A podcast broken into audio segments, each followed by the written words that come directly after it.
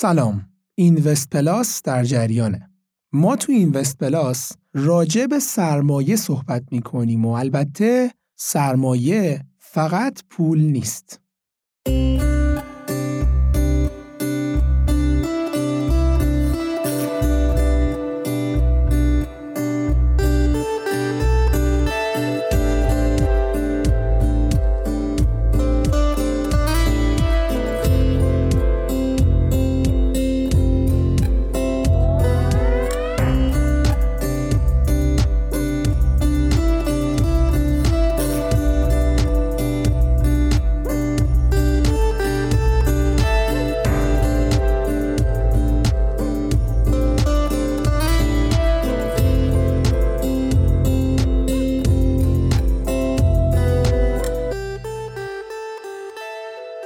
به قسمت 20 اینوست پلاس خوش اومدین. همه ما این تجربه رو داریم که یه چیز جدید راجع به سرمایه گذاری یاد بگیریم و اون چیز جدید تأثیر بزرگی روی نگاه ما به سرمایه گذاری بذاره. به نظرم موضوعی که قرار امروز راجع بهش صحبت کنیم هم یکی از اون چیزاییه که میتونه دید ما رو نسبت به سرمایه گذاری بازتر و روشن‌تر کنه. خیلی شده که یه دوستی از من بخواد که یکم براش راجع به بانک‌های مرکزی توضیح بدم و بعد از شنیدن توضیحام بگه که حیف که تا الان اینا رو نمیدونستم. بریم ببینیم این بانک مرکزی چیه. تو هر کشور بانک مرکزی مهمترین نقش رو در کاهش و افزایش عرضه پول داره. چرا اصلاً کاهش و افزایش عرضه پول برای ما اهمیت داره؟ اگه یادتون باشه قبلاً یه جایی توی اپیزودهای قبل گفتم که کاهش و افزایش عرضه پول میتونه به اقتصاد جهت بده. مثلاً افزایش عرضه پول میتونه اقتصاد رو در مسیر رشد قرار بده و کاهش عرضه پول میتونه اقتصاد رو در مسیر رکود قرار بده. شاید با خودتون بگید خب اگه اینطوریه چرا ما همیشه عرضه پول رو افزایش نمیدیم که اقتصاد همیشه در مسیر رشد قرار بگیره و هیچ وقت به سمت رکود نره؟ حقیقتش اینه که افزایش عرضه پول 2 جنبه داره. جنبه خوبش اینه که اقتصاد در مسیر رشد قرار میگیره، اما جنبه بدش اینه که میتونه تو اقتصاد تورم بسازه. کاهش عرضه پول هم دقیقاً مثل افزایش عرضه پول 2 جنبه داره. جنبه بدش اینه که میتونه اقتصاد رو در مسیر رکود قرار بده و جنبه خوبش هم اینه که میتونه تورم رو از اقتصاد دور کنه. بذارید از یه دید دیگه به قضیه نگاه کنیم. افزایش عرضه پول 2 نتیجه مهم داره. 1. نتیجه اول افزایش عرضه پول اینه که نرخ بهره کم میشه. نرخ بهره در واقع همون قیمت پوله. مثلا وقتی شما میرید بانک و میخواید 100 میلیون تومان وام بگیرید، بانک به شما میگه نرخ بهره این پول 20%. یعنی شما 20 میلیون تومان میدید که 100 میلیون تومان رو برای 1 سال اجاره کنید. پول هم مثل هر چیز دیگه اگه زیاد باشه قیمتش کم میشه و اگر هم کم باشه قیمتش زیاد میشه. پس عرضه پول به معنای زیاد شدن پول باعث میشه که قیمت پول کم بشه و به عبارت دیگه باعث میشه که نرخ بهره کم بشه. وقتی نرخ بهره کم میشه شرکت ها میتونن با هزینه کمتری وام بگیرن. حالا که هزینه وام کم شده، خیلی از پروژه هایی که تا دیروز صرفه اقتصادی نداشتن، صرفه اقتصادی پیدا می کنن. چون هزینه وام یکی از هزینه های مهم هر پروژه است و خب طبیعتاً کم شدن هزینه وام به معنی کم شدن هزینه انجام پروژه است. پس شرکتی که تا دیروز به خاطر بالا بودن نرخ بهره نمیتونسته فلان پروژه رو انجام بده، امروز که نرخ بهره اومده پایین میتونه اون پروژه رو انجام بده، چون هزینه انجام اون پروژه کاهش پیدا کرده. پس در کل کاهش نرخ بهره منجر به افزایش سرمایه‌گذاری میشه و افزایش سرمایه‌گذاری اقتصاد رو در مسیر رشد قرار میده. پس این شد نتیجه اول افزایش عرضه پول. بریم سراغ نتیجه دوم افزایش عرضه پول. نتیجه دوم افزایش عرضه پول اینه که پول در دسترس مردم زیاد میشه. وقتی پول زیاد در دسترس مردم باشه، اونا راحت‌تر و بیشتر خرج میکنن و مصرف کالاها و خدمات زیاد میشه.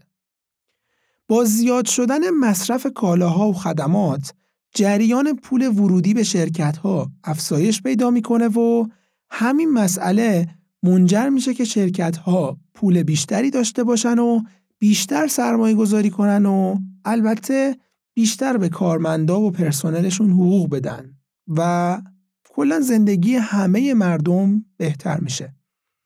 پس بیاید این دوتا نتیجه‌ای که از افزایش عرضه پول حاصل میشه رو یک بار کنار هم ببینیم. از یه طرف با زیاد شدن عرضه پول نرخ بهره کم میشه، سرمایه گذاری زیاد میشه و تولیدات شرکت ها رشد پیدا میکنه. از طرف دیگه پول بیشتری گیر مردم میاد و مردم میتونن تولیدات جدید شرکت ها رو بخرن.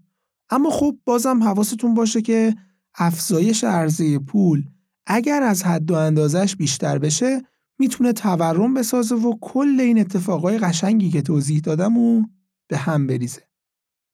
حالا میشه بهتر اهمیت جمله‌ای که اول پادکست گفتم رو درک کرد. اون جمله این بود: تو هر کشور بانک مرکزی مهمترین نقش رو در کاهش و افزایش عرضه پول داره. حالا بهتر درک می‌کنیم که چقدر مهمه که تصمیمات بانک مرکزی رو بشناسیم یا بدونیم اصلاً بانک‌های مرکزی چطور کار می‌کنن.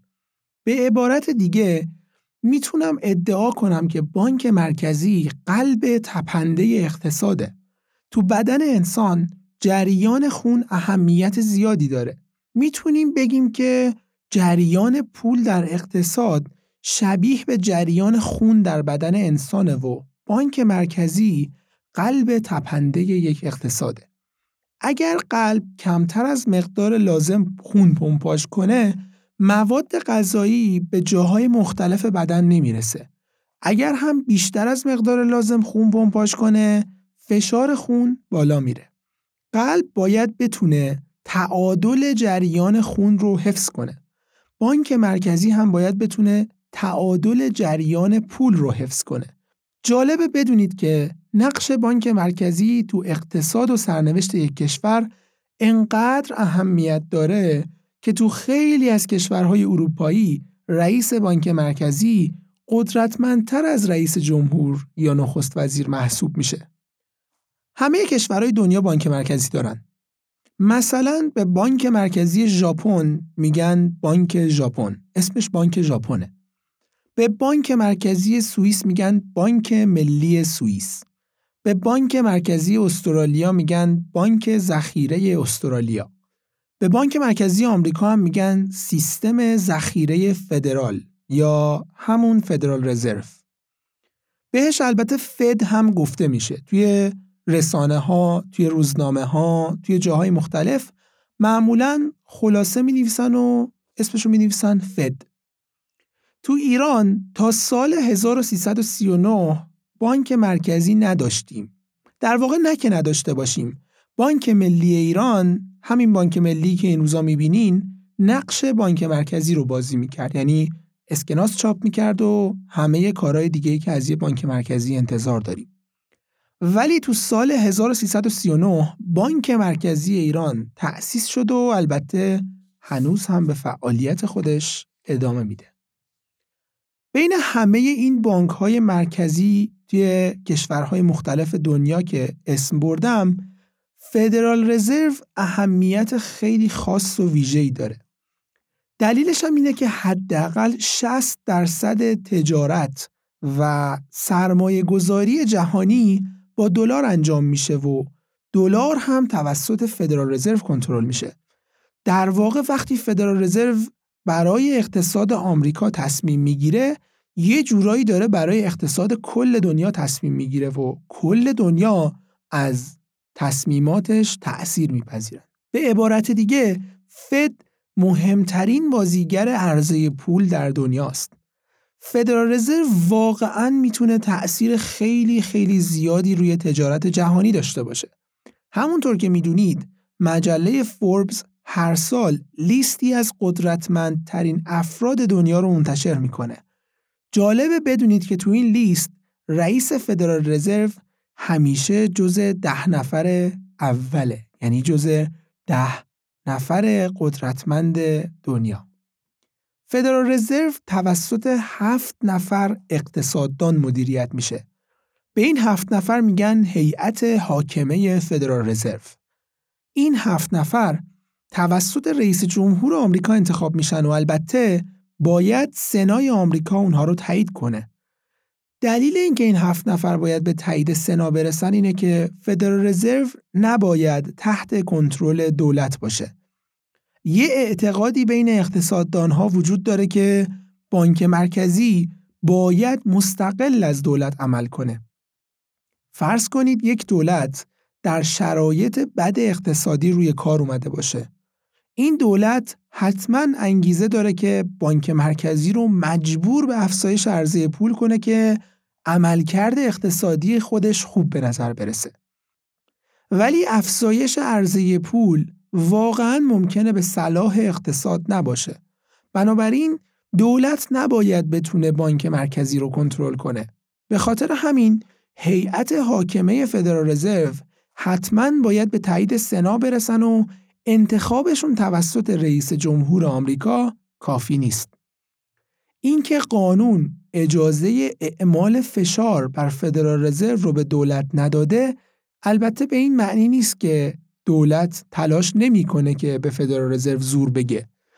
اعضای هیئت حاکمه همیشه زیر فشارهای رسانه‌ای و سیاسی قرار می‌گیرن و به خاطر همین ممکنه برای رهایی از این فشار تصمیماتی بگیرن که لزوماً برای اقتصاد خوب نیست.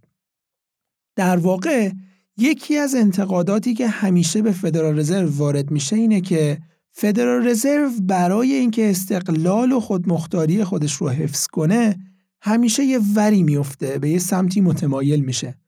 یعنی ممکنه به خاطر فشار دولت به سمت سنا یا مجلس نمایندگان آمریکا پناه ببره یا به خاطر فشار سنا یا مجلس نمایندگان به سمت دولت پناه ببره. خلاصه که فدرال رزرو هم مثل همه نهادهای دیگه درگیر بازی سیاسی میشه. خلاصه یکی از این 7 نفر اقتصاددان، یعنی یکی از اعضای هیئت حاکمه فدرال رزرو، انتخاب میشه به عنوان رئیس هیئت حاکمه فدرال رزرو. همونطور که گفتم رئیس حاکمه فدرال رزرو یکی از قدرتمندترین افراد دنیاست، چون داره بانک مرکزی رو کنترل میکنه که به تمام اقتصاد دنیا جهت میده.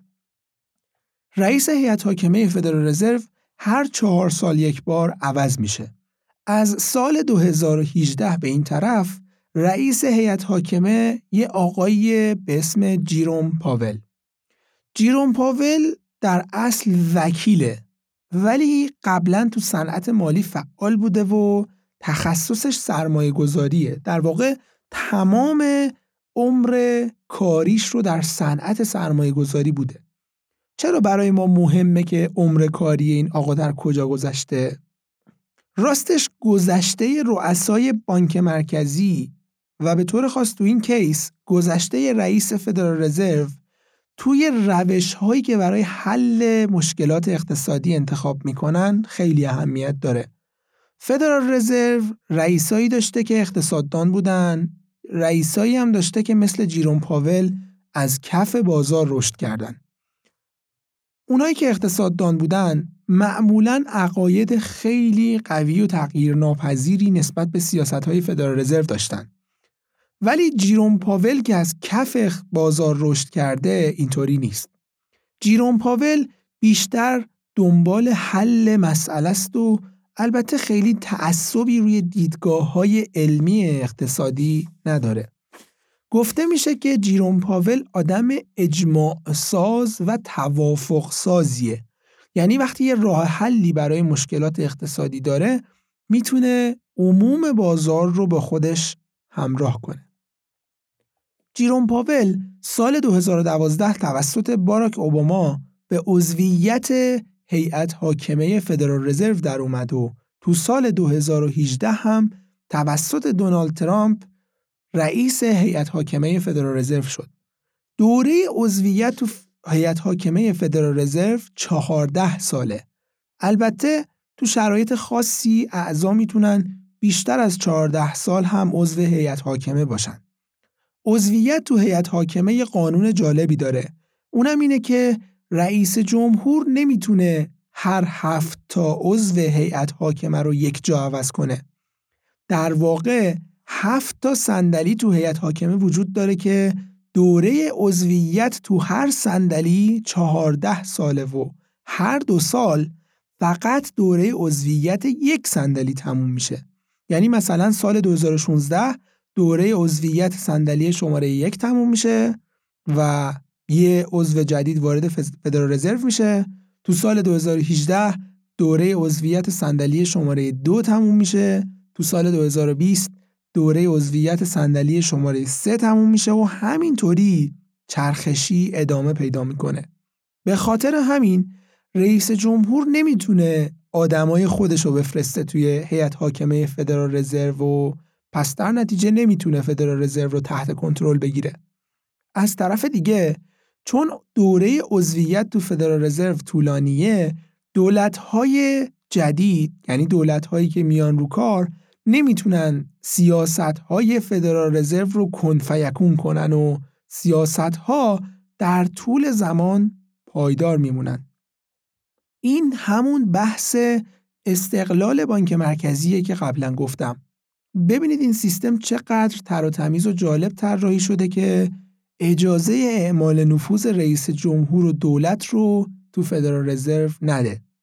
یه نکته مهم من بگم، تو سالهای اخیر مخصوصاً از سال 2008 به این طرف نقش رئیس فدرال رزرو خیلی مهمتر شده.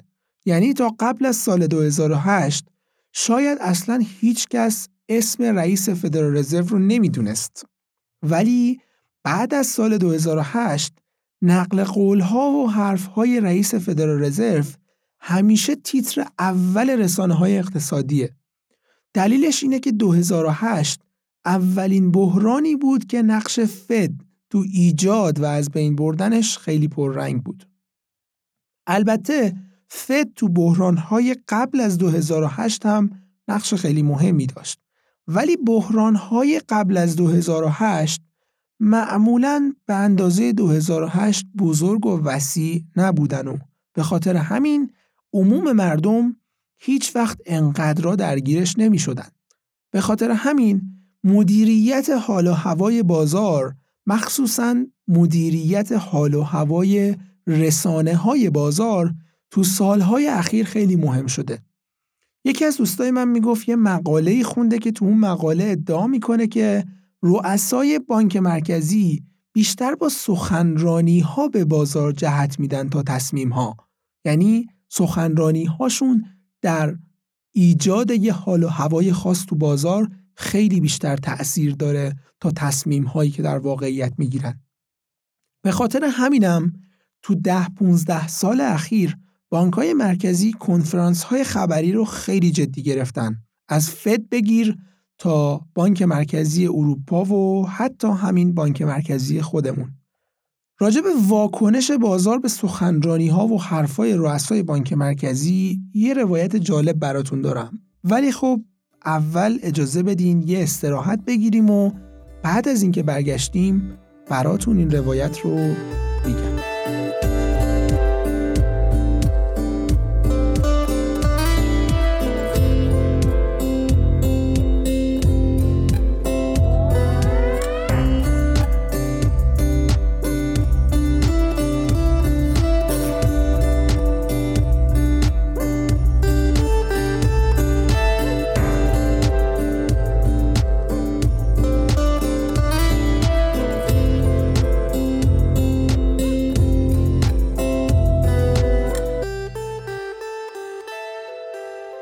قرار شد یه روایت براتون از واکنش بازارها به حرفهای رؤسای بانک‌های مرکزی بگم.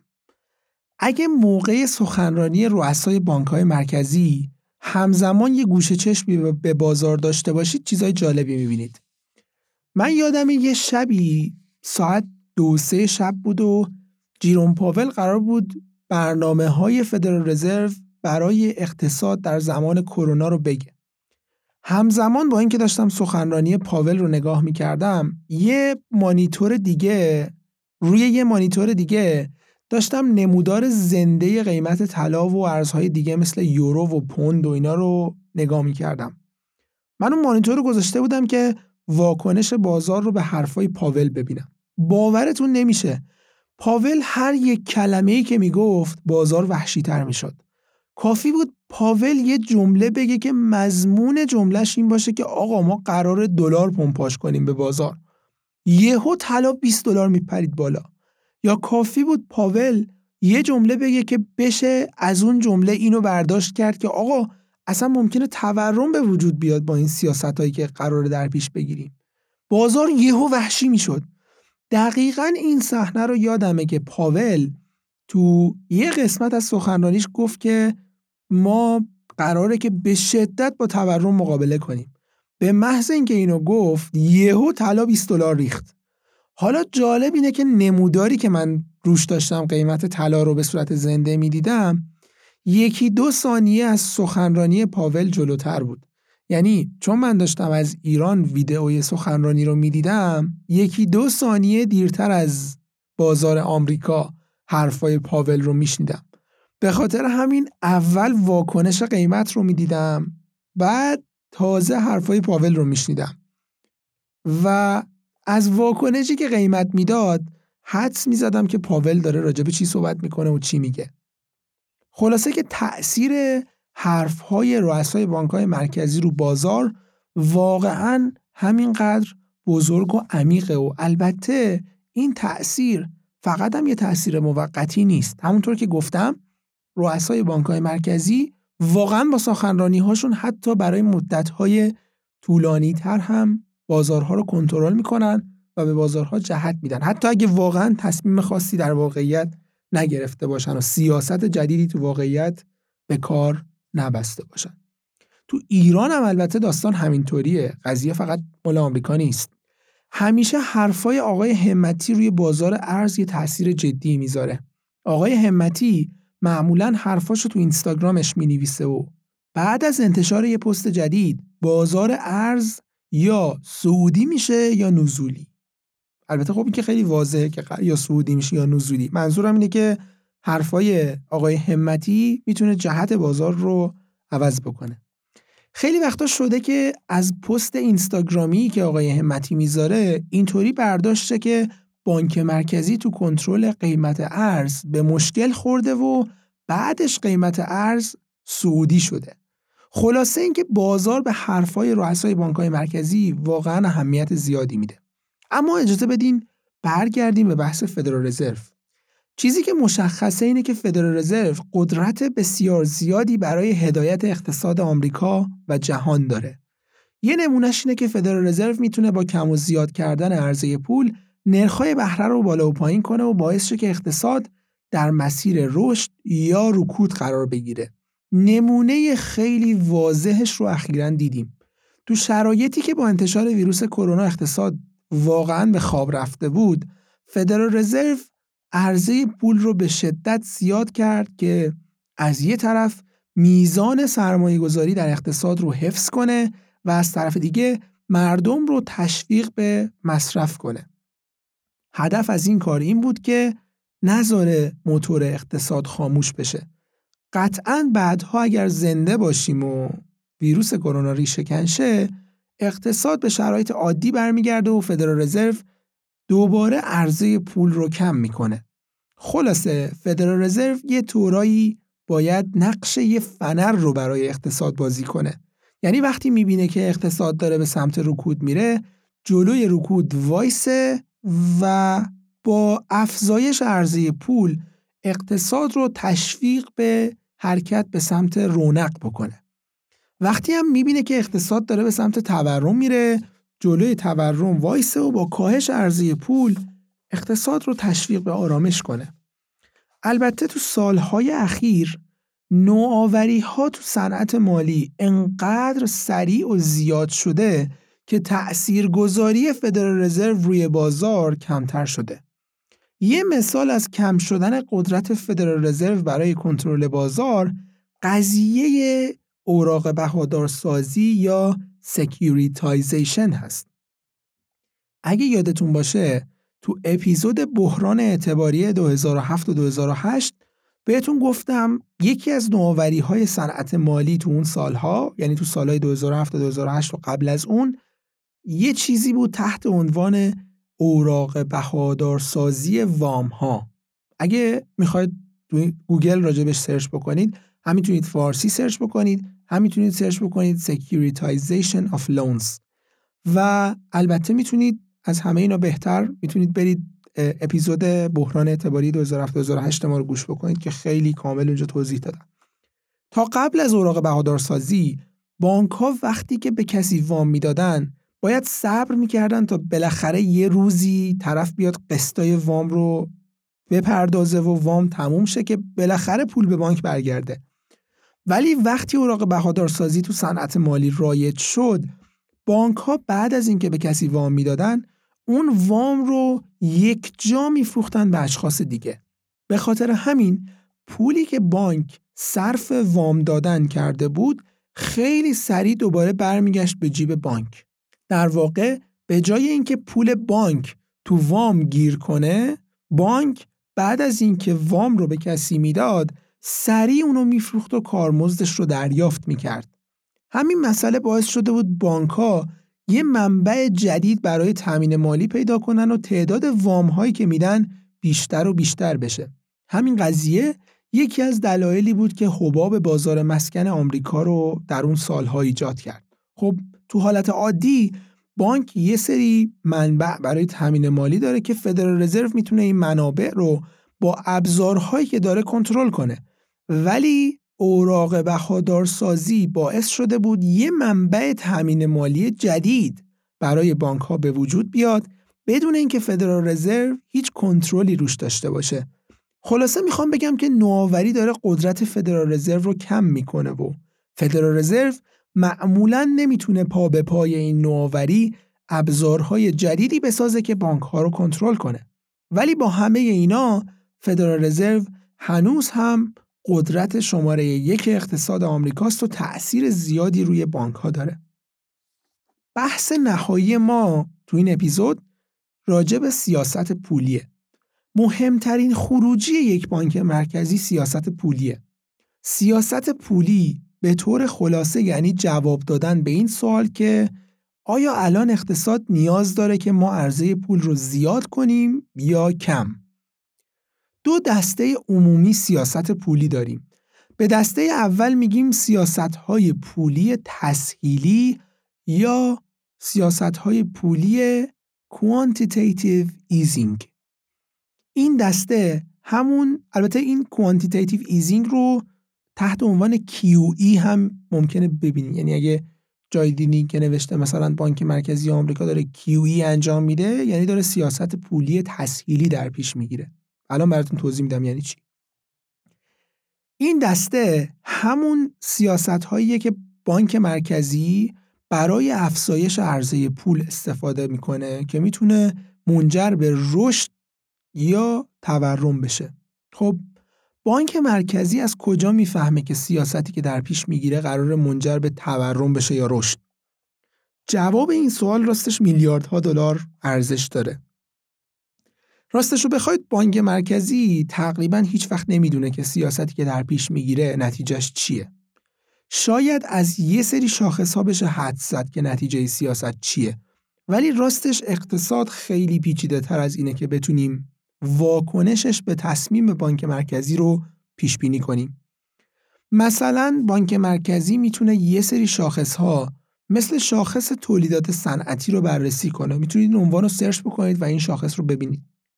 این شاخص نشون میده که تولیدات صنعتی در گذر زمان چقدر رشد کردن یا چقدر افت کردن. وقتی تولیدات صنعتی افت پیدا میکنه، بانک مرکزی حدس میزنه که اقتصاد با ظرفیت کامل خودش کار نمیکنه و سیاست تسهیلی در پیش میگیره که اقتصاد رو تشویق بکنه که رشد بکنه و با ظرفیت کامل خودش کار کنه. ولی بازم این شاخص نمیتونه واکنش واقعی اقتصاد به سیاست تسهیلی رو برای ما پیش بینی کنه. یعنی نمیتونه بگه که آیا نتیجه این سیاستی که داریم در پیش میگیریم تورم خواهد بود یا رشد بدون تورم. پس بانک مرکزی از روش آزمون و خطا استفاده میکنه. مثلا تو بحبوحه بحران کووید 19 وقتی اقتصاد داشت وارد رکود میشد، برای فدرال رزرو تقریباً واضح بود که اقتصاد داره از ظرفیت واقعی خودش فاصله میگیره و به خاطر همین فدرال رزرو شروع کرد به اجرای سیاست تسهیلی و پمپاژ دلار به بازار. واکنش بازار چی بود؟ دلار ضعیف شد، قیمت فلزات گرانبها مثل طلا و نقره رو به رشد قرار گرفت، بازار سهام به شدت رشد کرد و هزار تا چیز دیگه. ولی بانک مرکزی نمیدونه این سیاست تسهیلی رو تا کجا باید ادامه بده. در واقع از اینکه این سیاست منجر به تورم بشه میترسه، چون قسمت مثبت این سیاست رشده ولی قسمت منفیش تورمه. بنابراین سیاست تسهیلی رو انقدر ادامه میده تا جایی که تورم شروع به رشد کردن کنه. هر جا احساس کرد که اقتصاد داره وارد فاز تورمی میشه، سیاست تسهیلی رو کمتر و آرومتر میکنه که تورم رو کنترل کنه. اگه یادتون باشه گفتم که صحبت‌های رؤسای بانک مرکزی تأثیر زیادی روی بازار داره.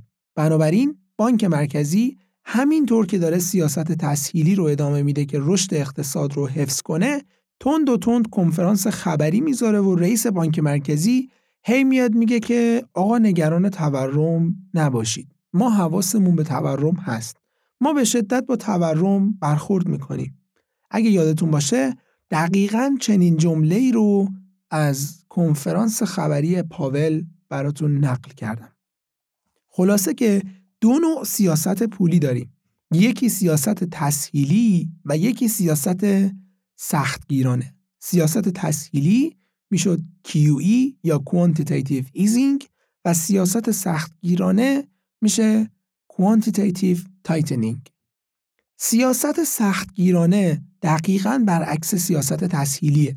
هر وقت تورم جدی شد، بانک مرکزی سیاست سختگیرانه در پیش میگیره و عرضه پول رو کم میکنه تا جایی که تورم کنترل بشه. خوشحالم که حالا درک میکنید سیاست پولی چقدر برای درک رفتار بازارها اهمیت داره. میخوام بگم کسی که سیاست پولی رو میفهمه و همزمان حال و هوای بازار رو میشناسه، میتونه با دقت نسبتاً خوبی واکنش بازار به سیاست‌های بانک مرکزی رو درک کنه. البته رشد قیمت بیت کوین و بقیه رمز ارزها رو هم میشه به سیاست پولی نسبت داد. پس اینجوری نیستش که بگیم که سیاست پولی فقط مال اون چیزاییه تو اقتصاد که مثلا خیلی پیچیدن.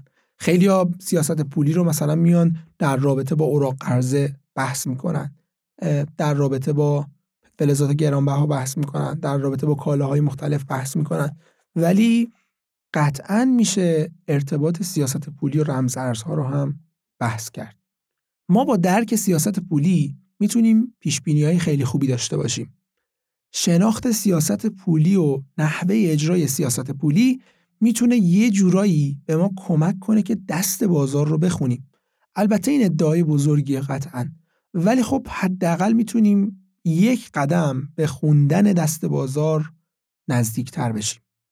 تا یادم نرفته بگم که 2 فصل گنده از دوره مبانی بازار و نهادی که ما داریم برگزار میکنیم راجع به بانک‌های مرکزی و سیاست‌های پولیشونه.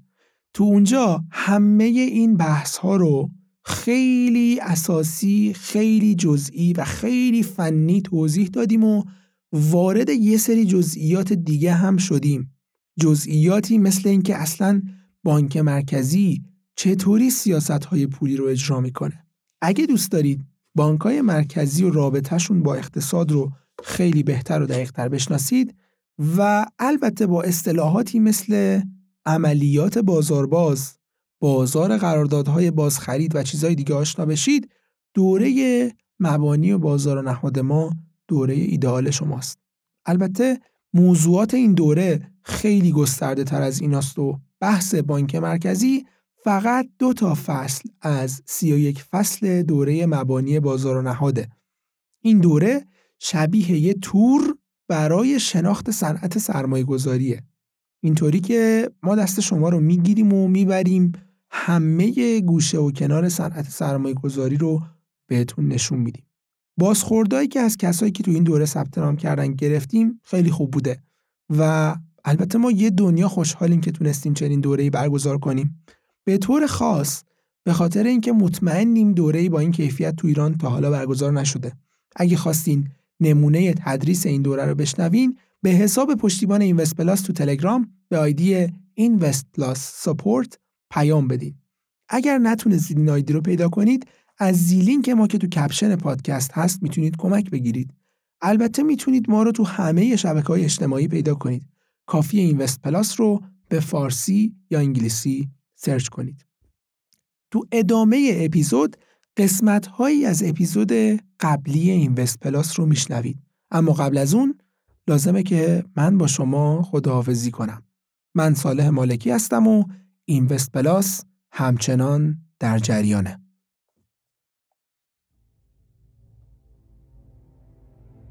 این قسمت 19 پادکست اینوست پلاسه و تو این قسمت میخوایم علاوه بر این که با نسبت پی به ای آشنا میشیم، 7 نکته مهم راجع به این نسبت به شما بگیم. اما گرون و ارزون بودن یه سهم نشون نمیده که اون شرکت خوبیه یا نه. ممکنه یه شرکت خوب گرون باشه و ما اگه بریم اونو بخریم اشتباهی رو مرتکب بشیم، چون مهم نیست یه شرکت چقدر خوبه. مهم اینه که ما داریم ارزون میخریمش یا گرون میخریمش. مهم پولیه که ما داریم بابتش پرداخت میکنیم.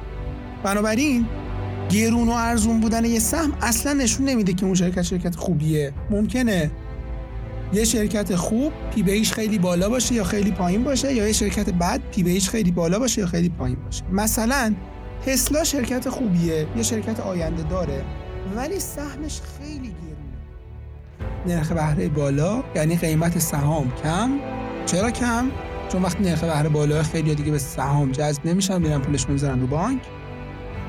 و سود پرداختی بیشتر، چون حالا که بانک داره مثلا 18% میده، شرکت‌ها باید بیشتر از 18% بدن که سرمایه‌گذارانشون رو راضی نگه دارن. پس نرخ بهره بالا یعنی قیمت سهام کم و سود بیشتر، در نتیجه پی به ای پایین.